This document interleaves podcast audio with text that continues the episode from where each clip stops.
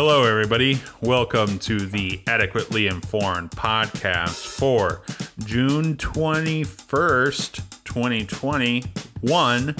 My name's Joe Hicks. And mine's Evan Kelly. And Evan Kelly, what are we here to do today? well, Joe, we're going to have a couple of discussions today. And uh, we're going to try to consider different issues from different sides, you know, not, not try to be intellectually monolithic. Instead, what we're going to do is make sure that we keep our discussions in good faith and do our damnedest to keep ourselves and our audience adequately informed. Yeah. You know, we ain't one of them shows that shows up on the block and tells you, hey, this is how you need to think. That think like us, and only if you think like us, then then maybe you'll be worth something in this world. No, we believe that there are other ways you can think that can be valid. No, can be valid, and That are valid. yeah, definitive. And you know, we're we're not on the ivory tower. We don't know everything, and we don't have the only perspective that matters. So, and with that, hey Evan, Yeah. What do you want to talk about?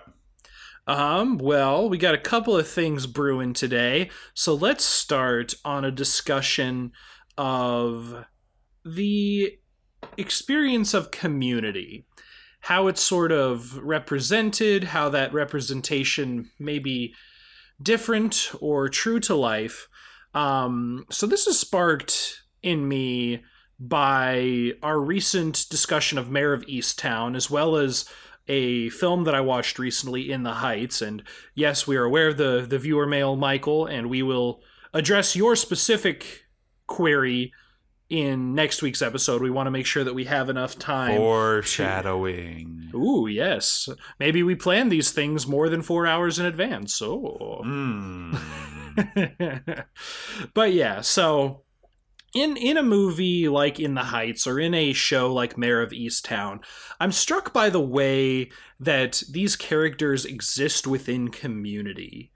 It seems as though there's our central group, and this isn't just limited to these shows, but is sort of um, you know just I think how we're we're shown communities in general. There's a central group of people, and then these people sort of fluidly and spontaneously interact across locations within a central geography. So in in the heights you have the same group of people who always show up at the bodega and they're also at the barrio dance off and they're at the pool when it gets hot and they're at the salon. And it's just these this nuclear group of people who seem to be able to have like i said these spontaneous casual interactions. Or in mare of easttown you know mare and or the people who she went to high school with, they kind of go to the same bars and they're at the high school basketball game and they're at the cookouts together. And it all seems so fluid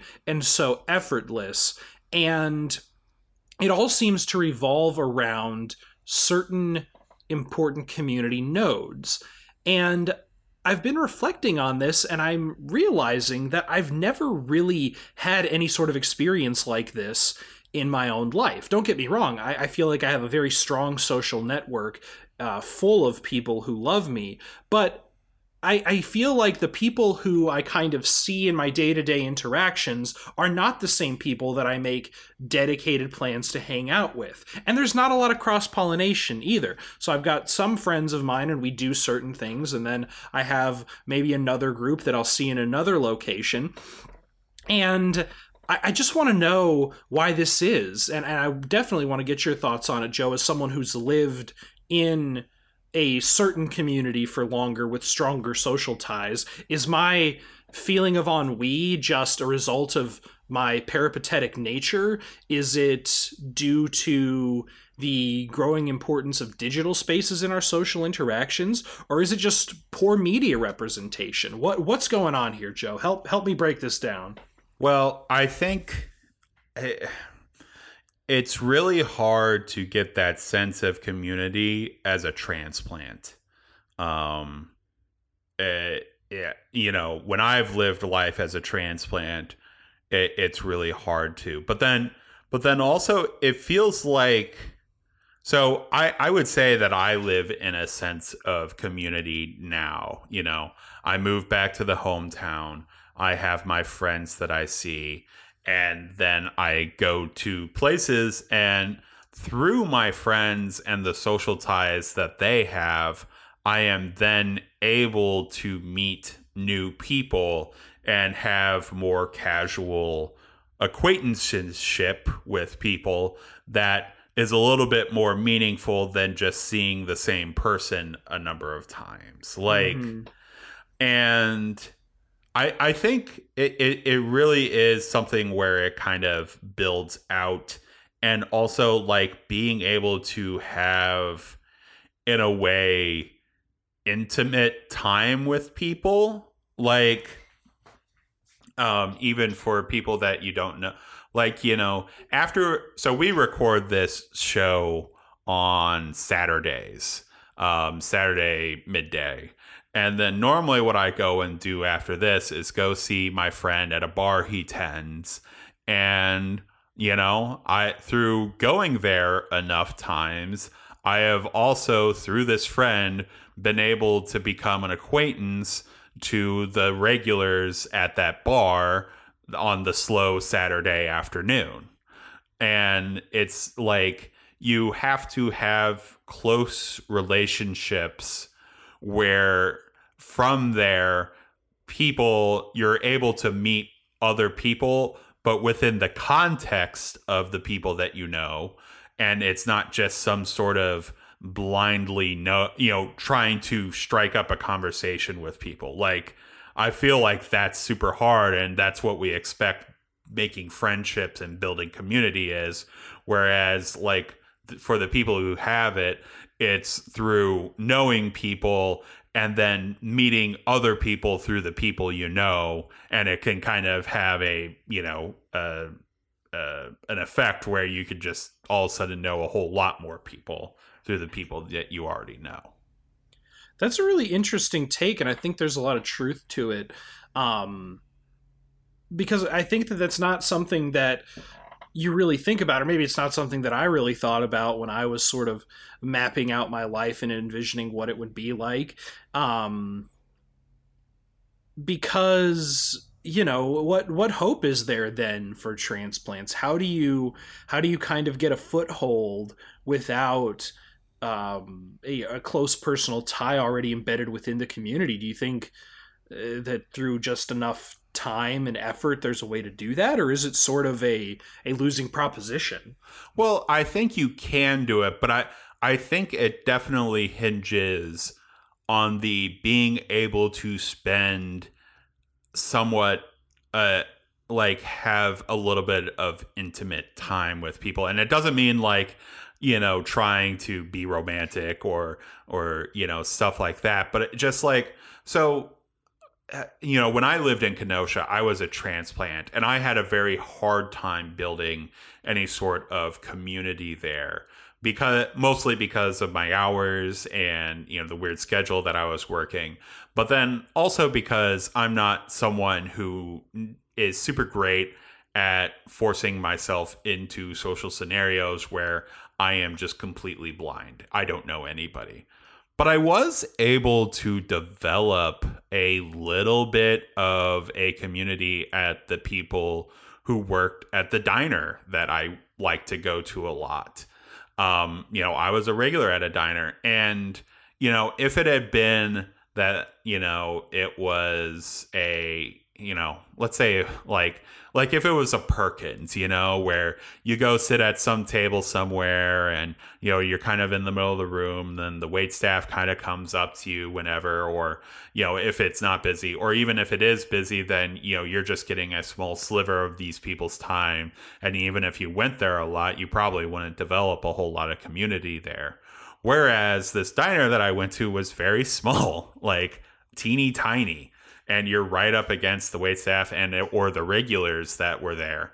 And you know, if it was slow, you know, you could strike up a conversation. You know, there wasn't this bit. You know, it was like you were sitting so close to every, each other already. Like it would be almost weird not to talk to each other um, because you see each other like every day or you know, however many times a week and you know and sometimes it would be so slow in the morning that you know i would be the one patron there and the you know i would sit right across from the grill and you know because the grill was just behind the counter so the you know the cook would be sitting there. So you know you strike up some conversation you know have, have a little bit and have some intimate time.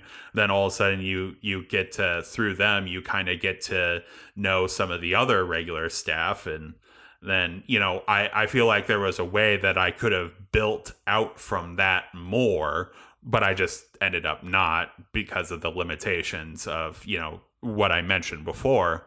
But it seems like building a community is like you have to have these kind of intimate relationships and or you know familiar relationships built through intimate experience. And then you are able to go out and use that as a springboard for more um you know more public more and more just relationships in general. You know where i think i had the closest time to this experience? What? The art theater in champaign I feel like that's maybe the one spot where I could have organically created like a community node. Because you know I went all the time because I had movie right. pass and a lot of free time.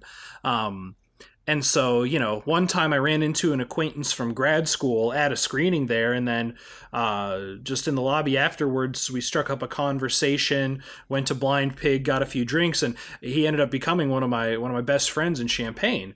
Um, and so, yeah, it's it, I think that was helpful to have it sort of organized around uh, central interest, you know, because it would kind of right. attract people who you would have a natural camaraderie with anyway.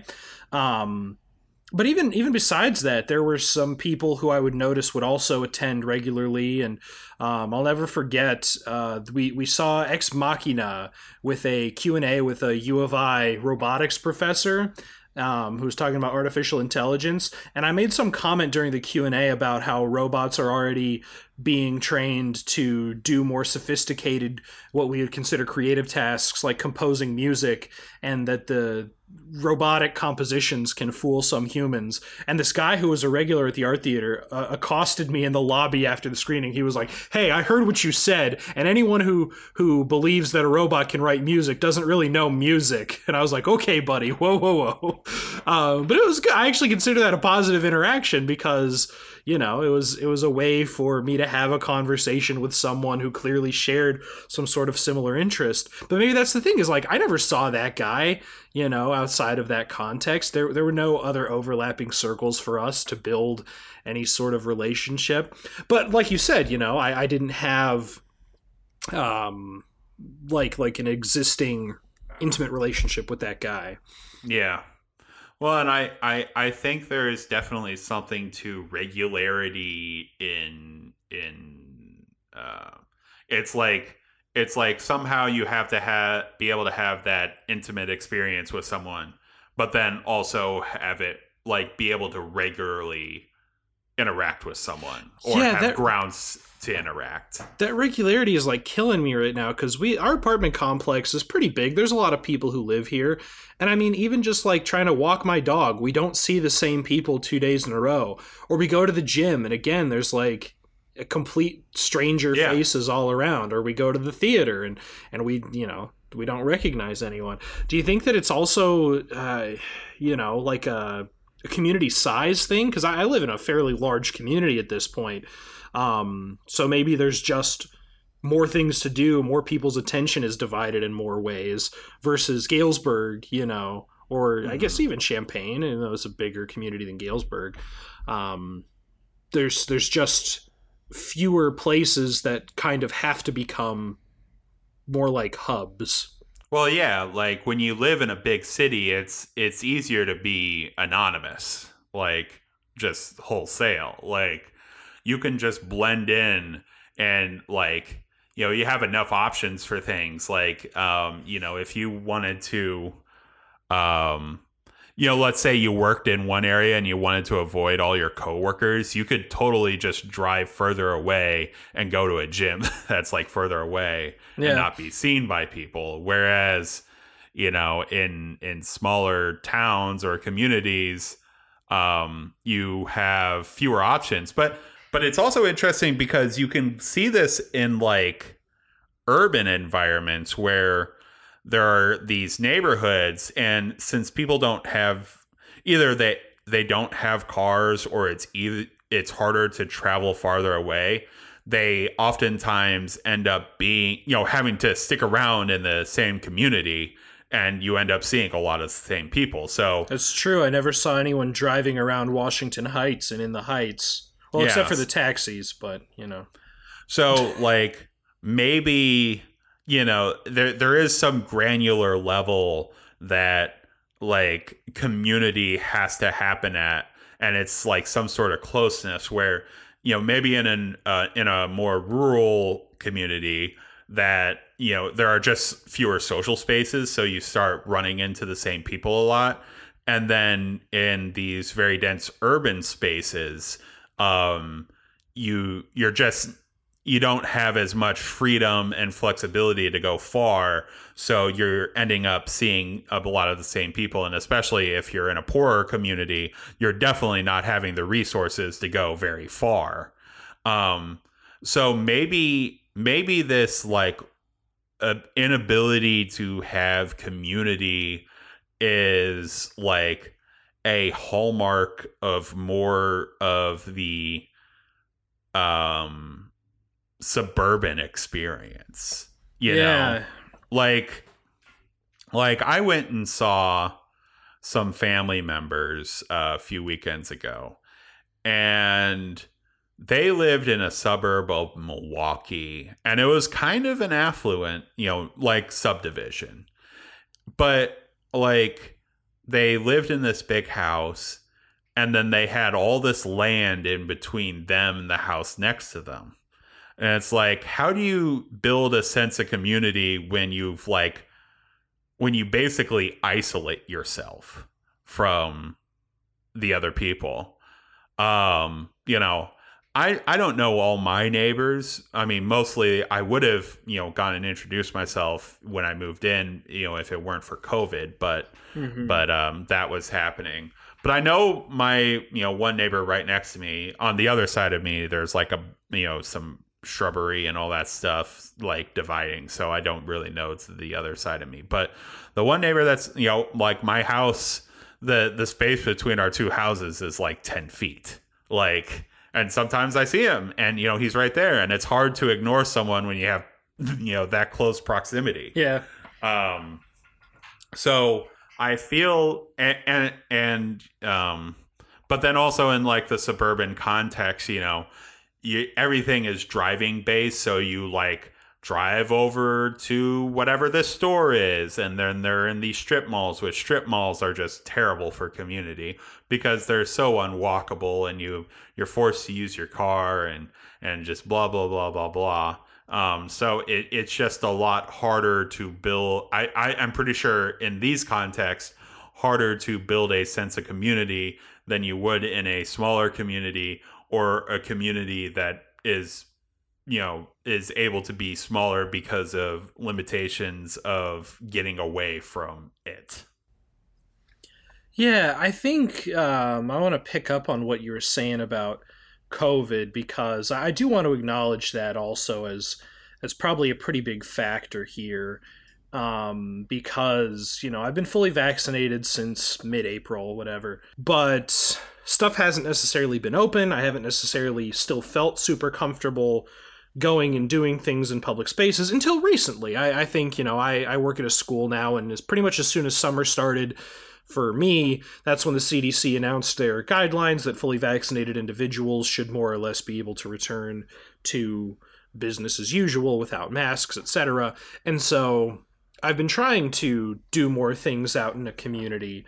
And so yeah, I mean, I guess given the high population of this area, I I think I need to give it more time. I, I think that um, you know it's tough. I, I really want to be invested in a local community. I want to put down some roots here. Uh, you know, politically, I want to care about what's going on in these communities. I want to have friends with local knowledge so that I can understand what's going on. And I do have some, um, sort of actually people who lived here and and I would became friends with before moving here a good friend of mine from college and also my cousin and then also some some friends who have moved here um, since then. But I, I there's there's no one that I really feel like that I've met since I've moved here that has become a strong social tie. And that actually is an interesting phenomenon for me. I feel like I'm fairly good at at uh, meeting people, getting along with people. Uh, obviously, you know, my my home community of Galesburg has produced at, at bare minimum this relationship with Joe that has lasted into adulthood, um, and then you know several others as well. And and uh, so my greatest friends in in my entire life have been from my undergraduate days and it's weird, Joe, because I feel like the year that I lived in Champaign, I made like a fuck ton of very lasting friendships that like proportionate to the time that I spent there is like the most volume mm-hmm. per time I've ever done. I don't know. There's great people there. I love I love Champaign. Um, well, but then think, yeah, lately it feels like it's been harder. But go ahead. Well, I think it. Uh, he, he, so part of the way people hit this regularity in their community is through work. um, mm. and you know, through being a transplant before and through seeing um, you know, com- you know, through the community lens, it makes sense why the kind of professional class of the United States are kind of workaholics. Because if you um, you know, if you transplant somewhere for a job, what's going to happen is like even if you have a spouse or, you know, some or maybe even know a few people there to begin with, what's most likely going to happen is you don't really have a sense of community. You don't have a community to go to. So where do you look, you know, if you do look for it, where do you see it? In your job. And this could also be if you don't have a sense of community, well, what else are you going to do than work your job? Your job, yeah. So it maybe your job provides a sense of community, or you just aren't able to find any community, so you just work your job a lot. And mm-hmm. you know, if it's paying well, then you know there's all the more incentive to go and work all those extra hours. You know, it just makes sense. So I think I I think this is you know the kind of the transplant like that that's why they they work a fuck ton of hours. I mean, geez, when I lived in Kenosha, I didn't have much else to do other than work, you know, like in my life. Um, so it made sense why they would um, bring some kid in fresh off of college to come and just work a job a stupid amount of hours um, because they can and and you know that you know it's it kind of becomes a chicken or egg thing with community but you know i you know um i mean you know work and school i mean all my long lasting relationships came from schooling you know at a young age where people you know commingle and form friendships and all that kind of stuff. And then you know i i do have some looser ones from work but because i mean now it's like uh, you know we live in a similar community. I mean again not to go keep bringing it up but you know when i worked in kenosha um you know the people wait joe my, did you work in kenosha? Yeah yeah. Um you know the people who worked at my office you know one i didn't really have a strong sense of community because i mean like we were all working different shifts and working long hours so nobody really had time to but then also it wasn't like we all lived within a half mile radius of each other or even a mile radius like one guy I, I worked with in Kenosha came from Downers Grove every day, which oh, was gosh. like an hour away. Yeah and then a, a fair number of people came from like 20 to 30 minutes away from you know the workplace so it nobody like the people working there weren't of the community that the job was at. And so how how the fuck do you create a sense of community with that going on mm-hmm. you know? Um whereas when i live here in galesburg everybody's here you know? Like I uh, for the most part, I mean, I'm sure there are probably some I mean, there are people who who come in from the smaller towns around here, but it's not nearly as big of a leap and as isolating as coming from like way out, you know, Mhm. from a Downers Grove to Kenosha, you know. um so yeah, it, it's just uh, suburban life seems like a real tough place to create community. Yeah, so that's that's my challenge, and I think another thing is is kind of what I was saying before. I just I want to give it time. I want to actually now that things are open, be open myself to trying to establish places that I feel like I belong and meet people who hopefully have some sort of value consensus and see where it goes. Yeah. See where it goes. That's another thing. It just takes time, you know. You pick Mm-hmm. up a relationship here, you learn someone's name here, you know, it, it's bit by bit that you pick it up with. And and um yeah, just time is a great way to build community. Um because you're not just going to like you can't buy the the community starter pack where all of a sudden you have just one day 70 mild acquaintances you know you pick it up bit by bit So to bring it full circle, that's where I guess the dissonance is for me. You can sound the dissonance alarm if you feel compelled. Yeah, exactly. Thank you. Um, that's the dissonance alarm, everyone. Um, but yeah, so is that we don't see we I don't think there's a really a good piece of media that shows that sense of building the social community and building the social network. We're always just kind of plopped right into it. Oh, Mare, they went to high school together 25 years ago. Everybody into town. And Yeah. uh, you know, in the Heights, oh, they all they all immigrated here and have lived here since they were kids, you know. And so what you're uh, wanting is the film about the transplant who um you know uh, over time gets their you know gets a f- acquaintance here gets their bearings. maybe yeah. fr- yeah yeah Yeah, this is something that Richard Linklater should look into. Richard, I know you're listening.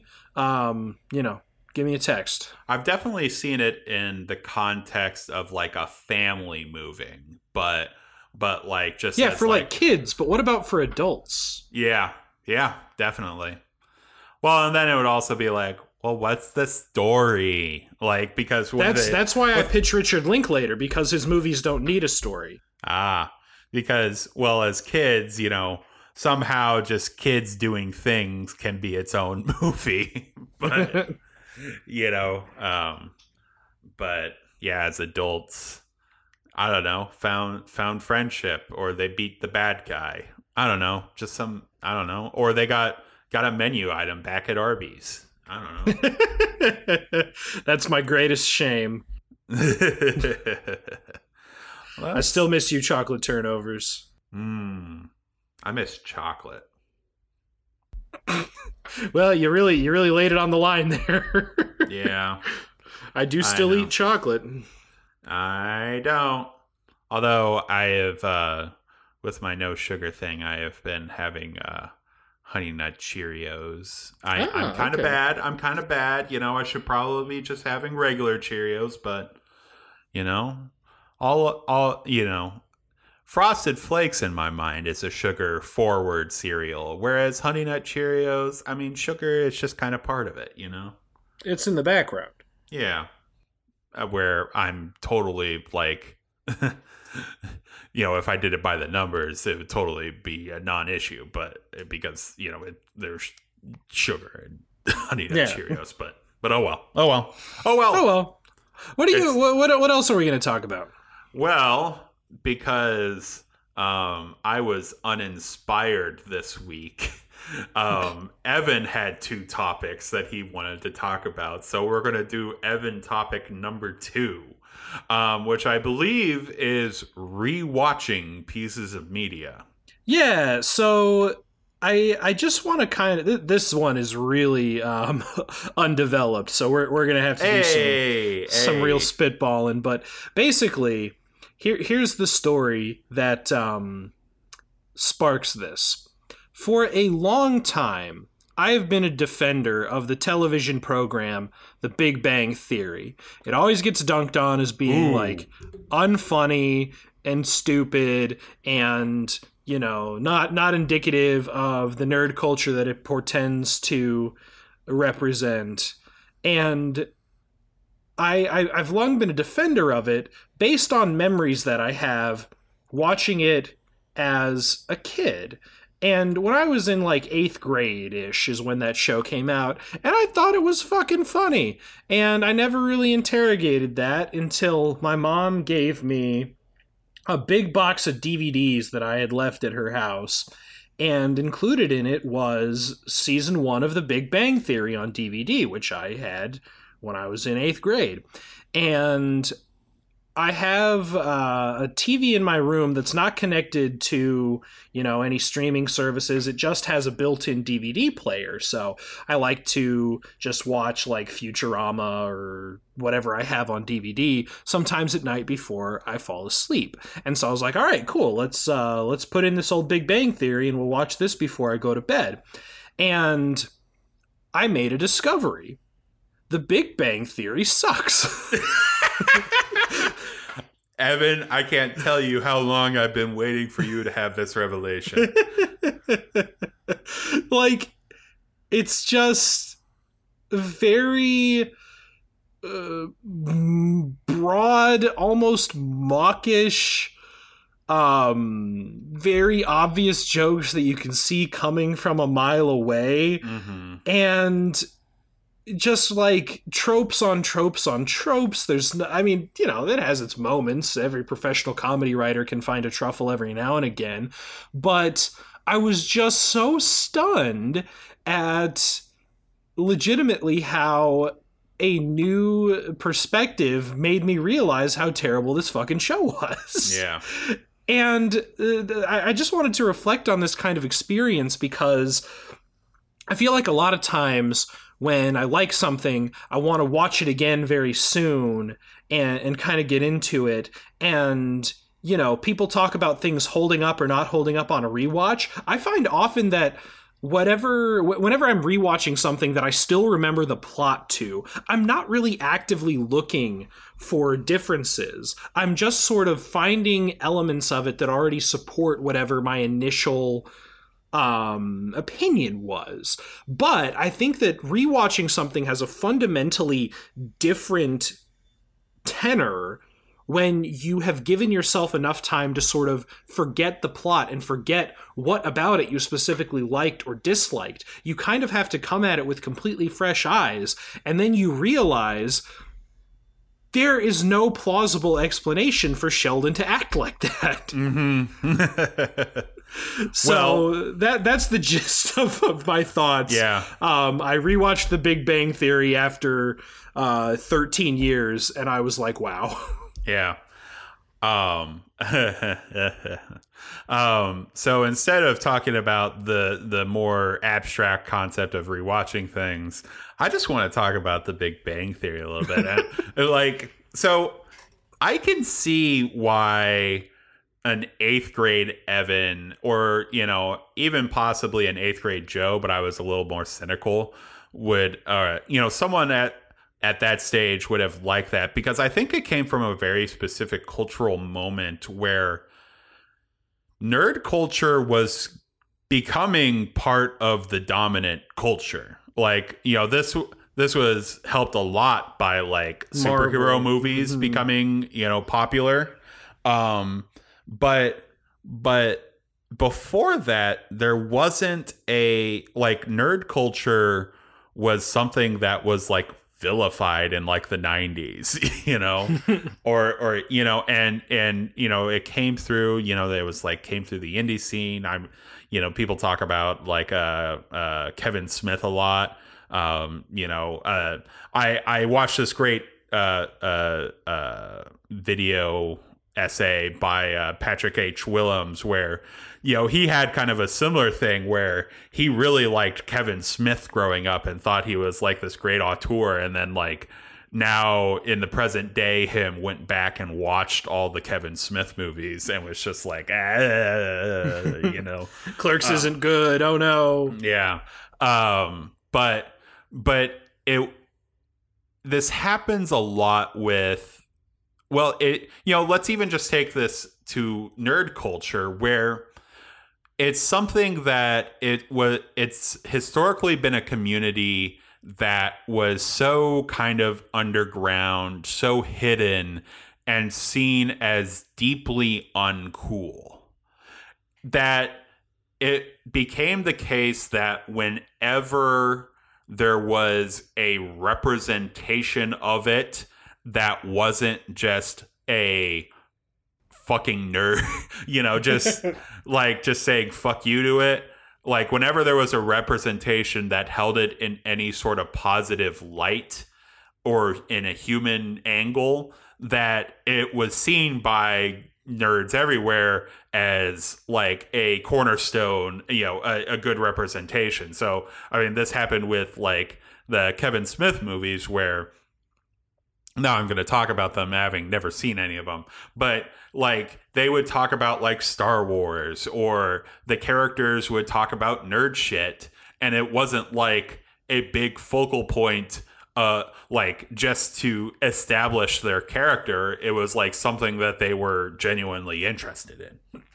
You know it wasn't like look at this fucking nerd or at least it didn't feel like it to them whereas now we would maybe see that. So i think that happened with the big bang theory where you know coming up and you know just also the age that we were at just seeing like oh my gosh you know this is nerd culture stuff. This is like stuff that i'm into.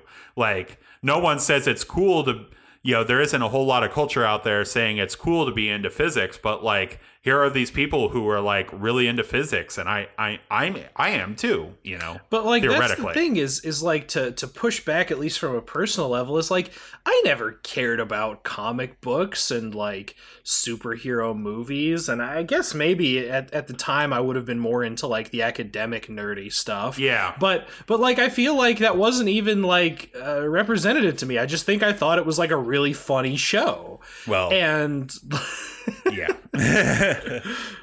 well, uh, but it, you know, in some ways, you can kind of watch a Big Bang Theory, and you know, you can kind of go along with it and maybe have fun with it. But uh, you know, once you start watching it for a sec, you realize that there's only one joke in the whole show. they're nerds. nerds. Every joke stems from that. It's not a like they use their information that they know to affect some funny end. It's I said this big complicated nerd thing. Ha fucking nerd. Nerd. Nerd. Nerd saying things. What? Nerd get girl? No. so, yeah. so you know not not to not to pile too much on the big bang theory. I i, I Nerd. think the, the, nerd! The critical consensus did improve after that first season and all i have is the first season on d I, I don't know there's still an impulse in me to defend it joe. I still want to defend it. I watched it i still had i still had this feeling but i still want to defend it. Yeah, man. But but to get back to um, rewatching things, I don't know if I have a dramatic story where I rewatch something and my conception of it like completely changed. Um, but man, do I love rewatching things. Um, you are you are the rewatch king Yeah, I find like three things and then I rewatch them. Um, but it is interesting. Um, I, there's one that I can think of that uh, maybe I have something to say a little bit about. Was I was obsessed with the show Making a Murderer. Um, it's a ten part you know series on Netflix. I think they've done a season two of it, but um, they did it was very unsatisfying yeah, it was very well. They made a second season of it, but there was no like development yeah yeah in the case yeah like like it was all just yeah. There was there just his wasn't really his really cocky attorney who was like, "Well, this is a slam dunk," and then she would lose in court. yeah there there wasn't an end to it if anything like i i'm i'm someone who's you know i'm way more lenient on media for doing things to help establish that things are going on and building to something but this didn't even build to anything. So it was like what was going on? But no the first season was like it was it, it was a, a smash i mean hell i mean it it got my attention. And it's just funny to kind of watch it now because it came out what like five years ago More than i that. think well six probably 20 oh man 2020 has already happened. We're another year past it. So like six or seven years ago it came out. And it's just interesting to watch because like it, it's funny to see the thing the piece of media that starts a cliche um and like it feels like that with making a murderer. Like so many like murder documentaries have come out about these big sprawling cases that are complex. And making a murderer does it very well but they also have a very specific way that they do that. And it just feels like it's been copied and done like a dozen times since then. And so the charm kind of wears out.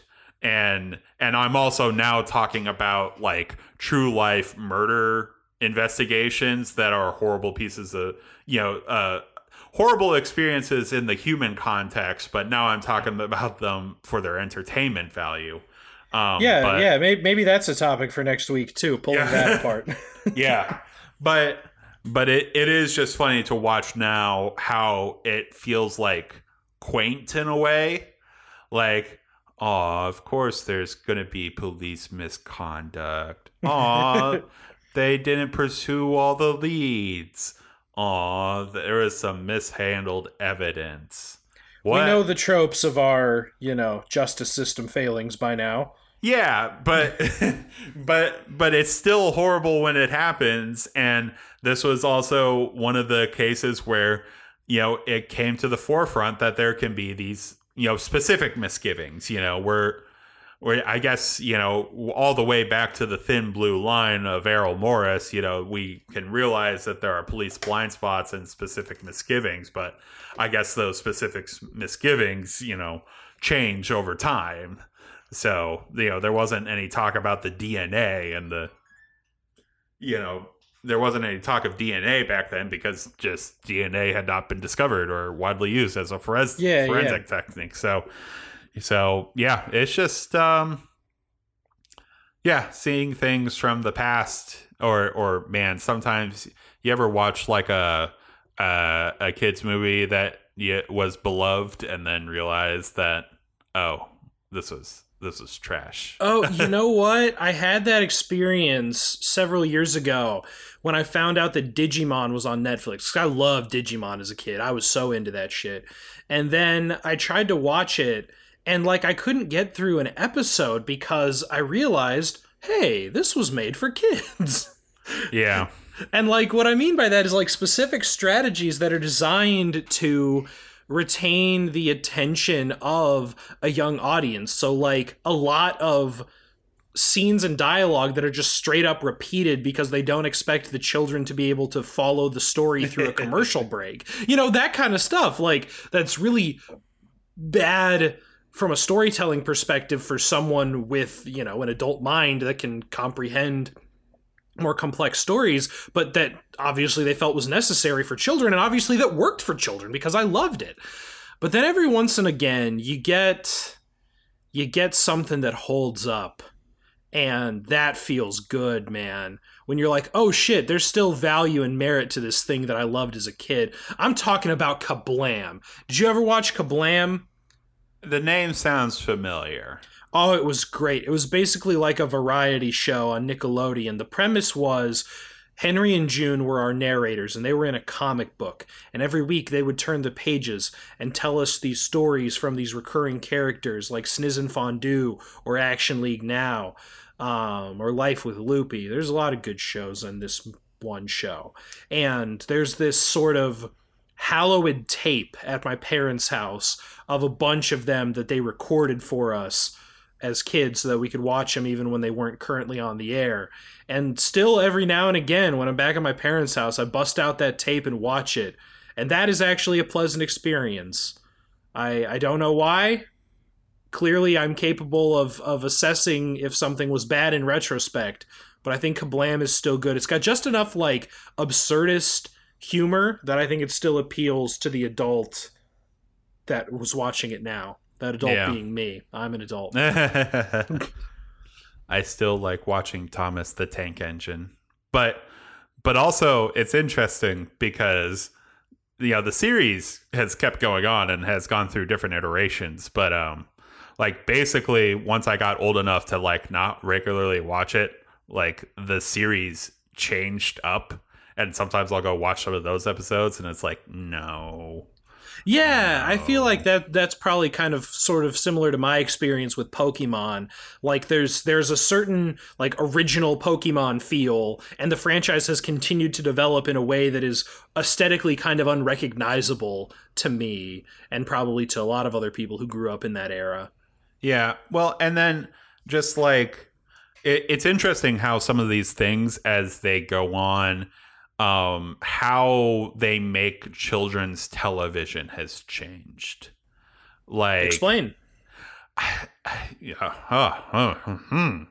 Um, it seems like like um so the original Thomas the Tank Engine show ran like in the 80s at some point and I'm pretty sure that's when Pokemon started too, right? Sometime Pokemon was 90s. 90s, okay. Yep, 90s, Well- 90s native. Well, regardless, between then and like I don't know, maybe like a 2004, 2005, it was like we had these shows and they were for kids, but they were for kids because of like the characters and settings and the degree of story points that they were.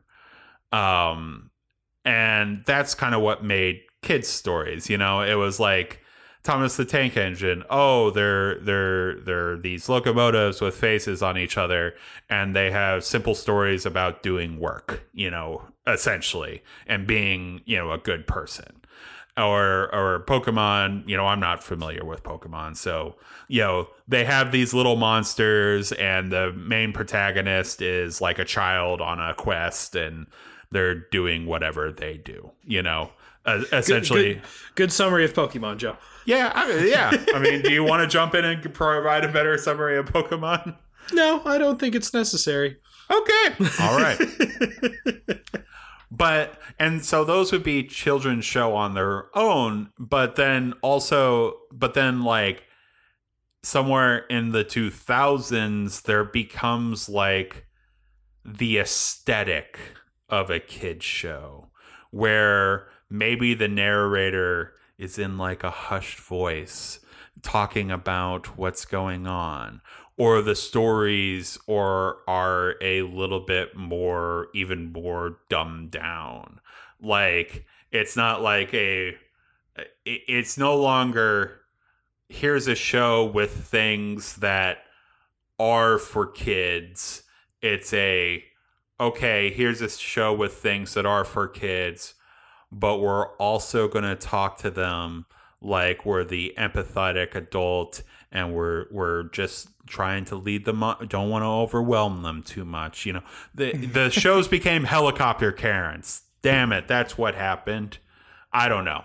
It, who knows? Maybe i'm way off base but but that's yeah, I at least know. what I, I. I think it'll be tough for me to make sort of an evaluation on that until I have kids, you know, because I, I, I guess I, you know, I have a niece, uh, and time I've spent with her, she watches like Paw Patrol or whatever. But I don't, I don't really pay attention to that. Right. you know, like, I don't know. well and i'm also I, I, I don't have a good take on Paw Patrol or. I guess I'm whatever. just more speaking to the differences in the Thomas the Tank Engine show from the 80s to the present. So, Hmm. yeah. Well, and also like the stuff from the 80s were based on books. I mean, I know it. I know it's like a cliche to be like, "Oh man, the books, man," but but um, but they were based on original Railway series by um, some guy, Reverend Reverend Aubrey. Topham Hatt. but um yeah they were based on something and then they basically made all the episodes of the television show that they could out of the source material and then they're like well we're not letting this cash cow die and we're gonna keep going so We're gonna make another murderer. uh making two murderers two murders to make. Man, I I just find it funny how culturally impactful like going from Fast and Furious to going to Too Fast Too Furious. Like we're still making jokes about that. yeah. so, man, I I need to watch the Fast and Furious movies, I think. I don't think you do. I, I I've don't. I've seen the original one. I went back and watched it, and I was like, you know what? This is a decent action movie, but I think I'm gonna immediately hit diminishing returns if I even go as far as the second one. Well, so I watched again. I watched another video essay by that Patrick H. Willems guy, and um, he had you know he's he seems to think that after like I don't know, like the fourth or fifth movie, it like the series finds what it is. Like you know, the first one was just kind of a a racy Vroom vroom, yeah, yeah, yeah. It's it a vroom was- vroom. Yeah, almost a uh, like a dive into a specific subculture. But then by like the seventh or eighth movie, it's like about family. it's a movie about family, so so it it may be uh, interesting. I don't know to maybe even just watch a couple or one, and then just like. I don't know, be able to be part of the cultural phenomenon that is Fast and Furious. So, interesting. If I was gonna spend my time investing into watching a a series, I would just watch the Marvel movies. yeah, I would Yeah. rewatch Doctor Strange and probably still dislike it. Yeah, I never watched it. I didn't think it was good. What did you dislike about it?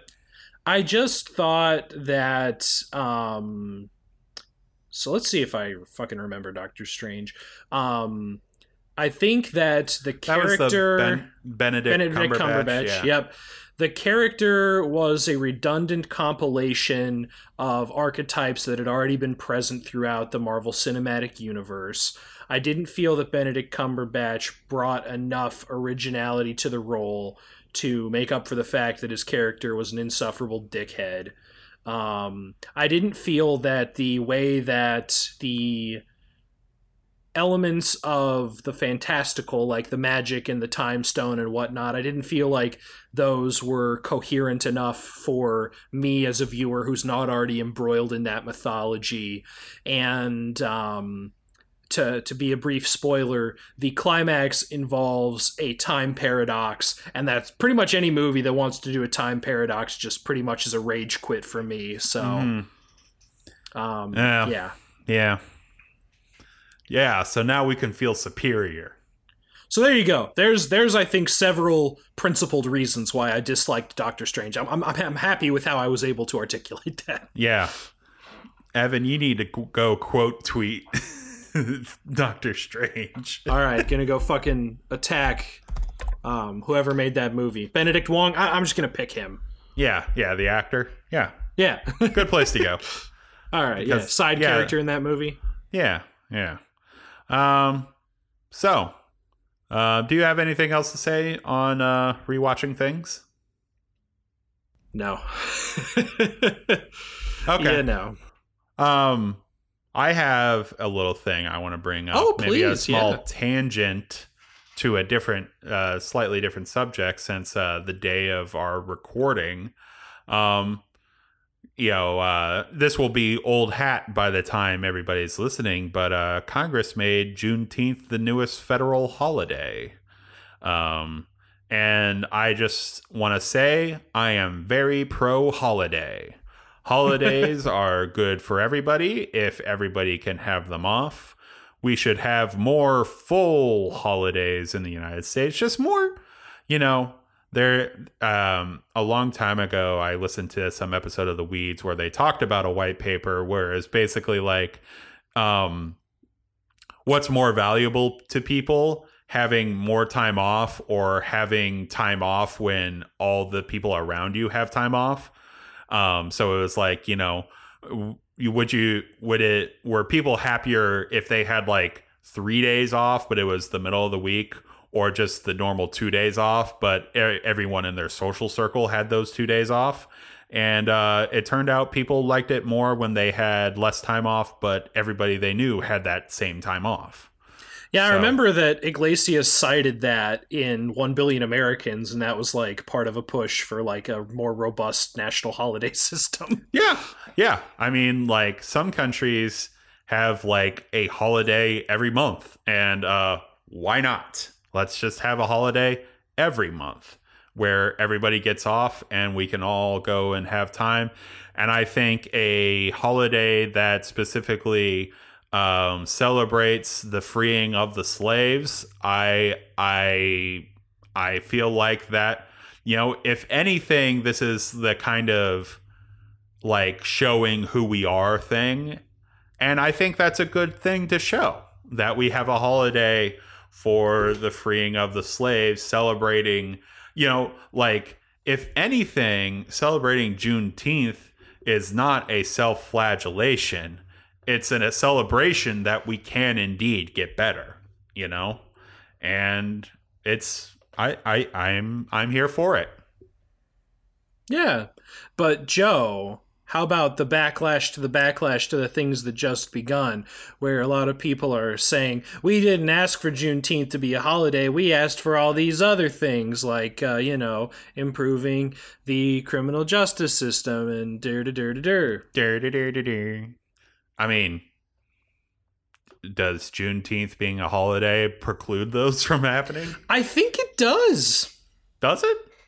I'm not going to offer any supporting evidence, but I think it does. Yeah. no, I, I think it's a good idea to make this a holiday. Obviously.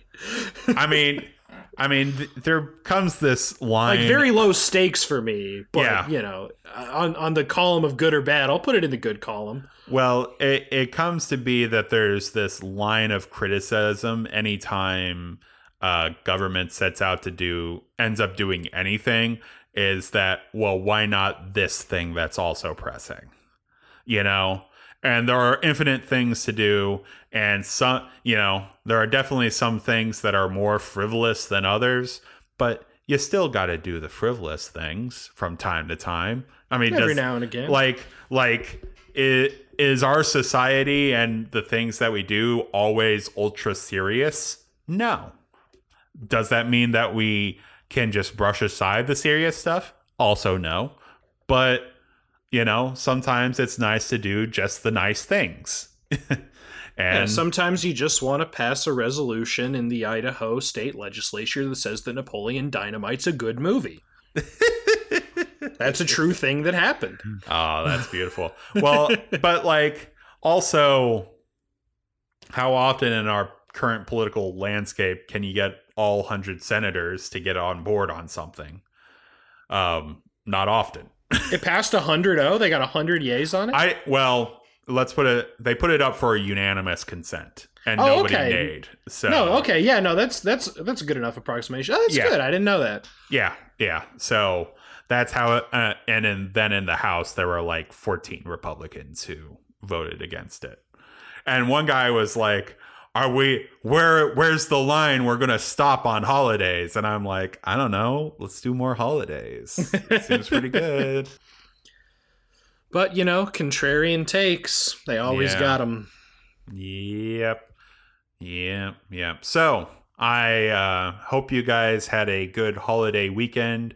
Um, if any of our listeners if you were in, got a last minute holiday out of juneteenth let us know I don't know. Maybe I'll uh, podcast at adequatelyinformed.com. Uh, send us an email. Um, and then we we will do a little bit of follow up next week on one of our listener mail. Um, um, um. But anyway, That covers it. yeah, we'd like to thank you all for listening. We'd like to thank Anthony Hish for the music. Evan, last words. Yeah, thank you so much uh, for all you do for us. We know that um, you have a very tough time navigating all of your responsibilities, but it means a lot that you continue to support us. Um, I am, of course, speaking to Jeffrey Bezos. Nice. Good for him. Thanks, Jeff, for all you do.